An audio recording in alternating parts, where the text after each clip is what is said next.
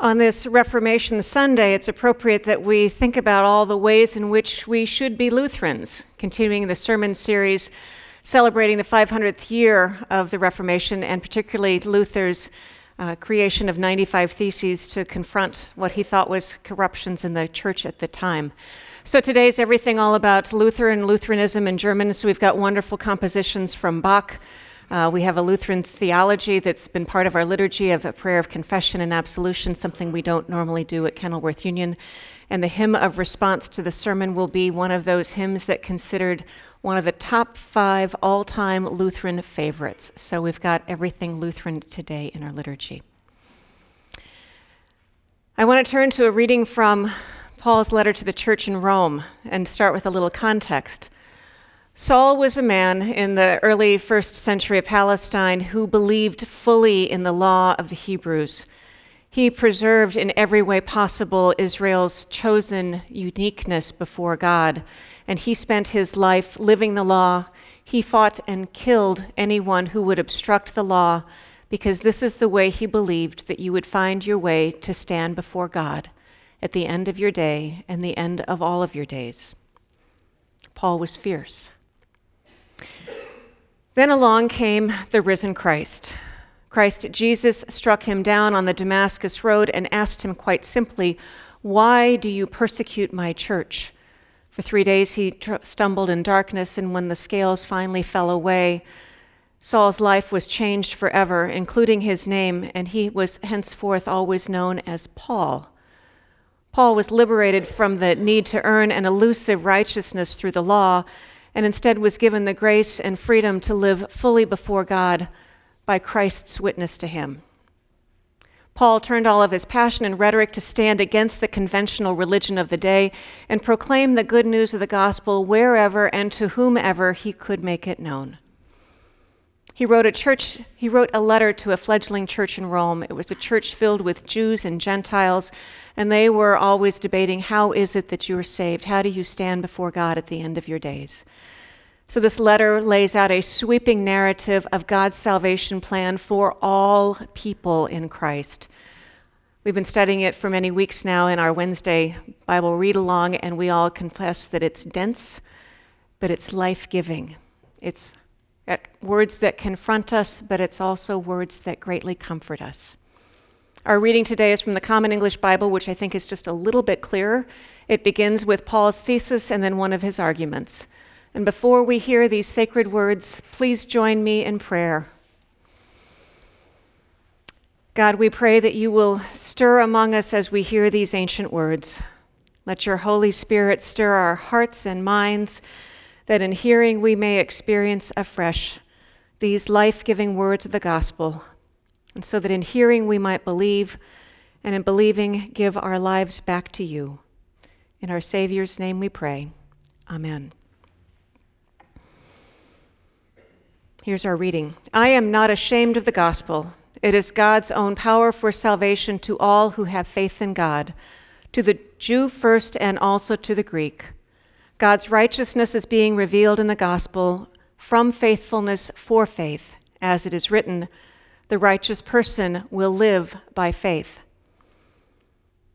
And then later he writes, Now we know that whatever the law says, it speaks to those who are under the law, in order to shut every mouth and make the whole world have to answer to God. It follows that no human being will be treated as righteous in God's presence by, treating, by doing what the law says, because knowledge of sin comes through the law. But now, but now, God's righteousness has been revealed apart from the law, which was confirmed by the law and the prophets. Now, God's righteousness comes through the faithfulness of Jesus Christ for all who have faith in Jesus there is no distinction, Jew or Gentile or pagan. All have sinned and fall short of God's glory, but all are treated as righteous freely by God's grace because of a ransom that was paid by Christ Jesus. Thanks be to God for that reading. So it's a question that's vexed us since the very earliest recorded time the Hebrews, and then Paul, and even in the church in Rome and us today. How can I live in a way that pleases God? How can I earn a place in heaven? And how will I know? Those answers can be frightening and exhausting. Pardon me, those questions can be frightening and exhausting. So we can only hope that we can have answers that are satisfying and liberating. Now, last week, Bill preached a sermon of why we should have never left the Mother Church.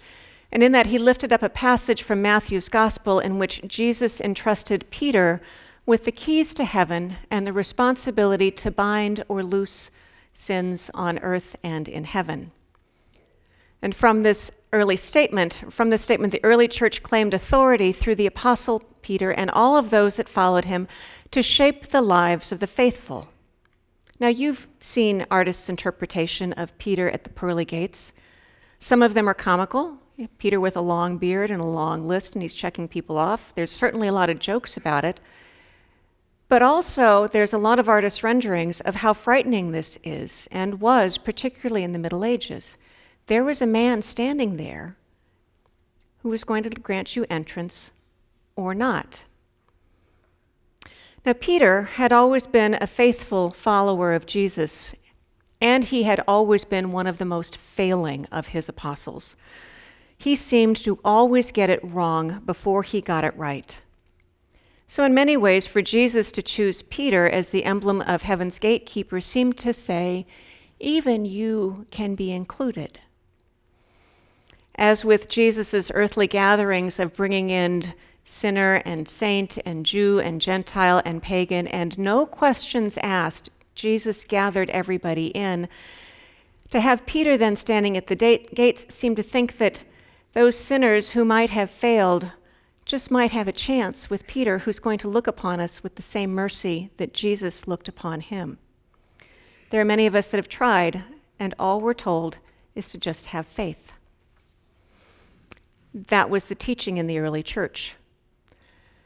But by the late Middle Ages, the church in Rome was no longer bringing people to faith through the gospel of the good news.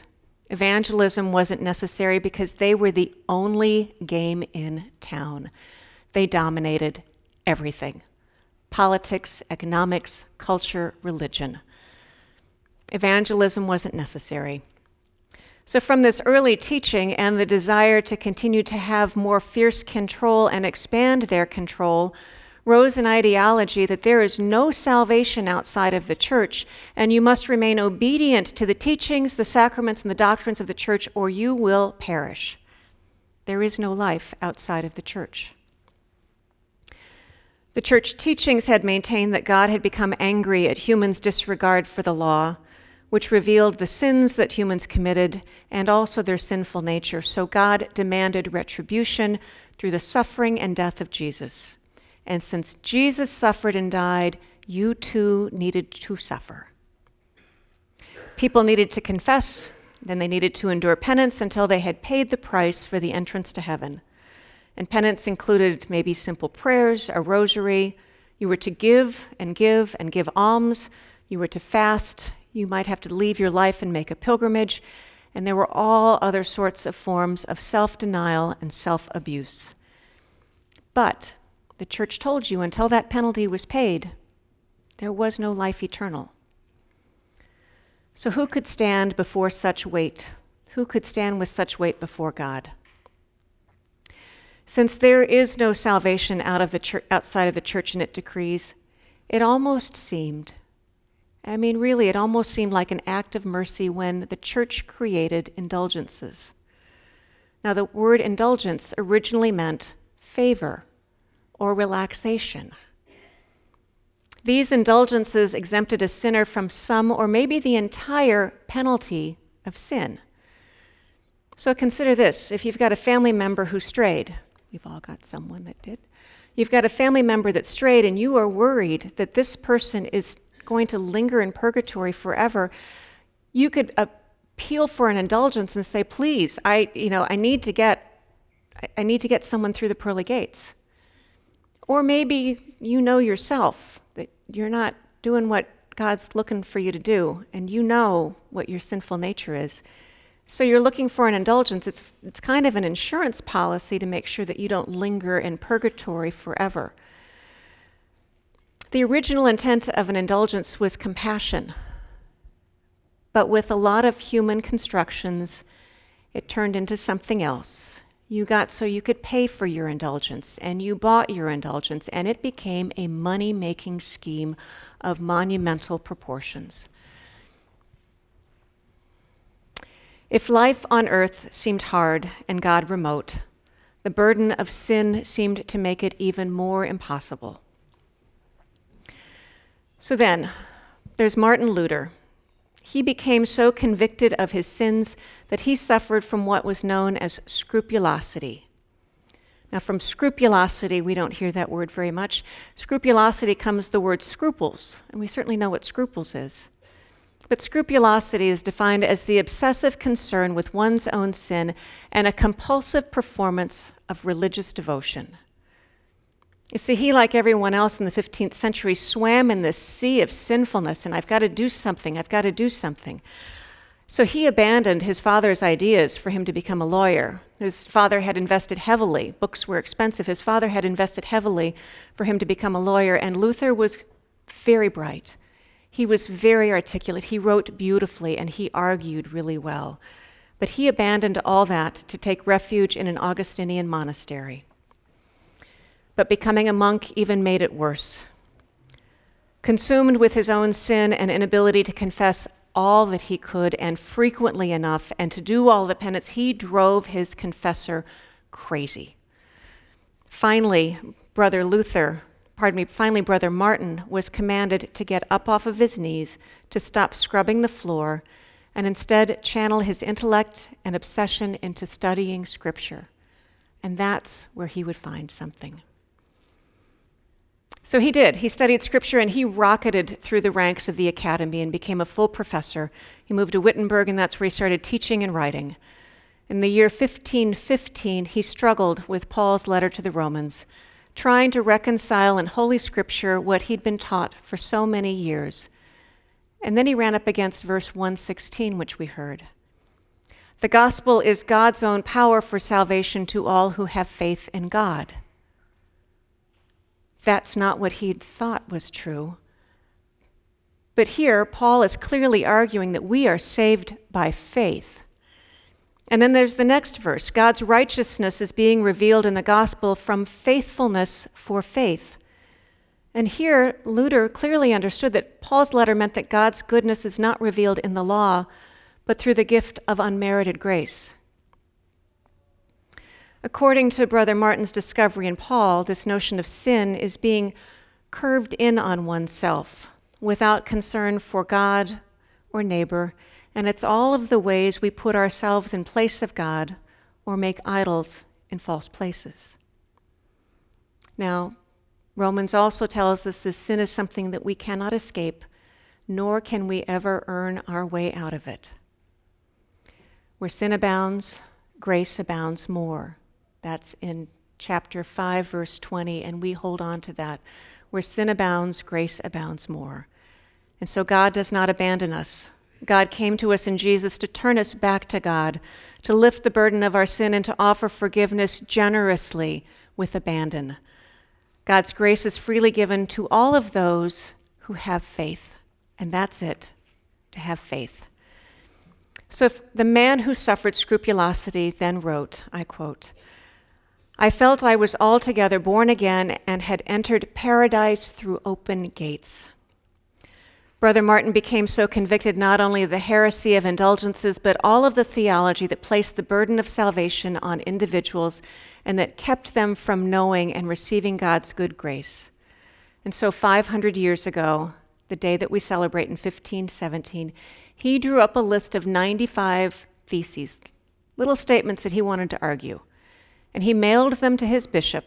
And when he mailed them to his bishop, he signed his name for the first time Martin Luther. And Luther is the German word, it's a pun on the Greek word for someone who is freed. Luther was freed and he was liberated from everything that he'd been taught. Indulgences were the first of the corrupted teachings to fall. No longer would people need to buy a piece of paper to prove their worth or value. And no longer would Luther support doctrines that oppressed people when God only seeks to love them. Sin does not have the last word. God gets the last word, and that word is always grace. Now, I took a big history and made it into a very little history lesson. There's so much more that we could say, but our post Enlightenment minds might wonder how that happened back then, because we certainly were so much smarter, we're so much more evolved. We would never allow some institution to tell us how to live, nor would we ever fall prey to some notion that our worth is bound up in what a piece of paper says. Or would we? I've got a list, you've got yours.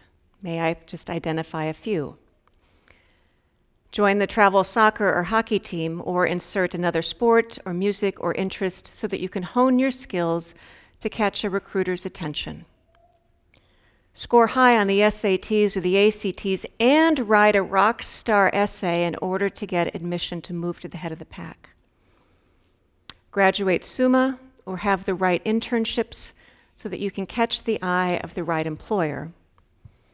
We need to maintain our figure, we want to create the winning fantasy football team. We have to kill the quarterly revenue numbers to keep our job. We know that there's always someone keeping score, and that ledger is rarely very kind to us. We also know woe to the one who fails because re- recovery is elusive if ever possible. In all this pressure to perfect one's life, particularly when there is no possibility of living a perfect life, it may lead to obsessions or anxiety or fear or any of the number of ways we seek to harm ourselves. Kind of like Luther's scrupulosity. So, to combat these emotional and psychological burdens, we have evolved. We have practices for meditations, we have theories to reduce stress and we have medications to anesthetize us from life, but rarely are they sufficient to remove the impossible goals that caused the anxiety in the first place. Now, what I want to showcase is how oppressive it is to try to earn our worth through the eyes of the omnipotent and the wrathful other that's always elusive. And we also don't live in a world that offers very many do overs. I also want to showcase the relief we might experience if we were willing to admit with humility what the grand narrative of faith tells us. We are fallible, we are human, we will fall short. And immediately in the gospel, there's a promise that God will keep God's covenant with us, God will seek to claim us with grace, and with God, we get to have a do over. Now, here's an important disclaimer I need to put not just a disclaimer, but the real truth. I'm not criticizing the 20 to 25% of us who suffer from some form of mental illness. This is not necessarily my statements about anxiety uh, of condemning them. That there is, there are mental illnesses, and in the face of mental illness, whether it be physical or mental, it's a mark of health to pursue diagnosis and treatment but for those of us that don't suffer from a mental disorder. Our perfection seeking culture has infected too many of us with anxiety. So, going back, in the late Middle Ages, sin was levied so heavily while grace was withheld that people struggled under a burden without relief. Luther's Reformation lifted the weight of being labeled a sinner for eternity by restoring divine grace freely given by God. There was a new life given to them.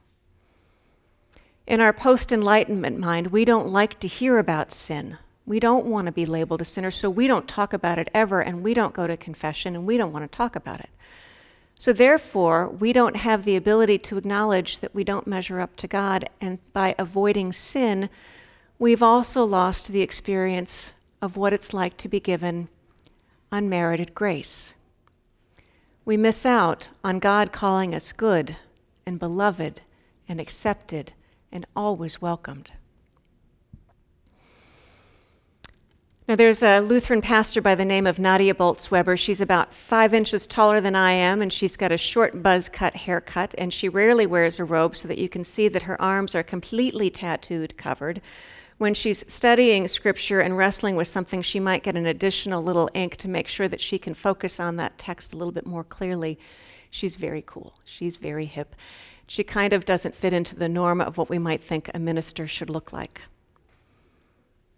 From her experience of founding churches, she knows people all too well and that they are averse to ever confessing sins.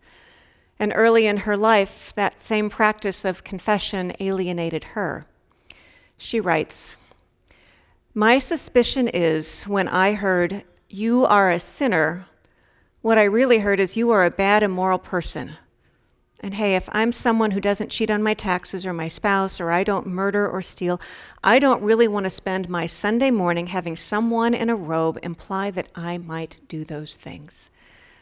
Why should I care if someone says to me that some God I may or may not believe in has erased the check marks against me for things that I may not even think of as sins? But she stuck with the Lutheran liturgy, the confession of sin and she continues in her statement. Usually, only we know how far short we fall from the glory of God. But we know, and in those moments alone, when again we're beating ourselves up, or trying to deny it, or again making promises of self improvement, in those solitary moments we know, and we know that God knows. Now, it was Luther who recovered the biblical truth that sin is what turns us from God, turns us inward and toward smaller idols. And it was the same Luther and Lutheran theology that gave Nadia the path to freedom. From confession's humble posture comes freedom. We are always assured of God's grace. Now, the church she founded in Denver is called a house for all sinners and saints and it serves those on the margins drag queens and drug addicts and aging hipsters, and those who would probably never dream of walking in a mainline middle America Protestant church. It was filled with those who were like what Nadia used to be, because she too had one time abused drugs and was a creature of the night. But this was a church that she started and she knew was needed. It struggled for many years in the beginning. It met in the basement of old houses and in storefronts that were steamy hot. But they held on fast to their Lutheran liturgy and to her preaching. It was after Nadia preached at Red Rocks one Easter morning outside of Denver, and Red Rocks is a gorgeous amphitheater up in the mountains, and she preached to a crowd of over 5,000. After that, House for All Sinners and Saints started to get a bunch of visitors they attracted people wearing Dockers who drove in from the suburbs. At first, it annoyed her. Those people would have been welcome at any other church. They could have found home any place else, but yet they were coming here. And they stayed. They stayed. She even had on their website for a while if you're just coming to look, why don't you go watch us on the web? I mean, what church would put that on their website? but they stayed and they grew. And so later on, she had a church meeting, and people talked about why they were there the hipsters as well as those golf shirt wearing suburbanites. And in one meeting, one of these new participants said that he had no idea what he believed, but he knew that something happened in the Eucharist. He would have never been at a house for all sinners and saints if he wasn't sure that broken people were welcome in a church, but he knew that broken people were welcome there. And there was another suburbanite who felt that that was a place where she could really pray and finally be herself. And then there was a brownie troop leader who was not sure if she would ever fit in there or anywhere else, but she felt very close to God in the liturgy. And then finally, one of the long term members, who was one of the originals, stood up and spoke, and I quote As the young transgender kid who was welcomed into this community, I want to say that I'm glad you are here you're people that look like my mom and dad, and I'm glad you're here because I can have a relationship with you that I can't have with my mom and dad. See, Lutheran theology blows away all the life's equations that we are so often handed Try hard and you'll be rewarded. Don't let anyone see you sweat. Just try harder. You need to earn your way. No one cares. You need to earn your way before God. We should all be Lutherans. I was raised Lutheran. We had potluck suppers. We had a rainbow assortment of jello salads of all colors possible. And we knelt shoulder to shoulder and we confessed our sins and we received the assurance of grace. The Lutherans know that God wants us to live in freedom. There's another Lutheran pastor, another woman, and one of the great debts of thanks that I owe to Luther and Lutherans is that finally women could be ordained, so I wouldn't stand here if it wasn't for them, blazing that trail. So, this pastor, Emily Scott, who founded a dinner church in Brooklyn, writes, and I quote At its best, Lutheran theology has the capacity to be profoundly freeing. It proclaims that each and every one of God's creatures is loved wholly and completely just as we are we need not suppress the fearful and wonderful ways in which each of us has been made. So, as we go, we remember these statements from Jesus Put on my yoke and learn from me. I am gentle and humble, and you will find rest for yourselves. My yoke is easy to bear, and my burden is light. Thanks be to God for the gift of Jesus Christ and thanks be to God for our faith in him. Amen.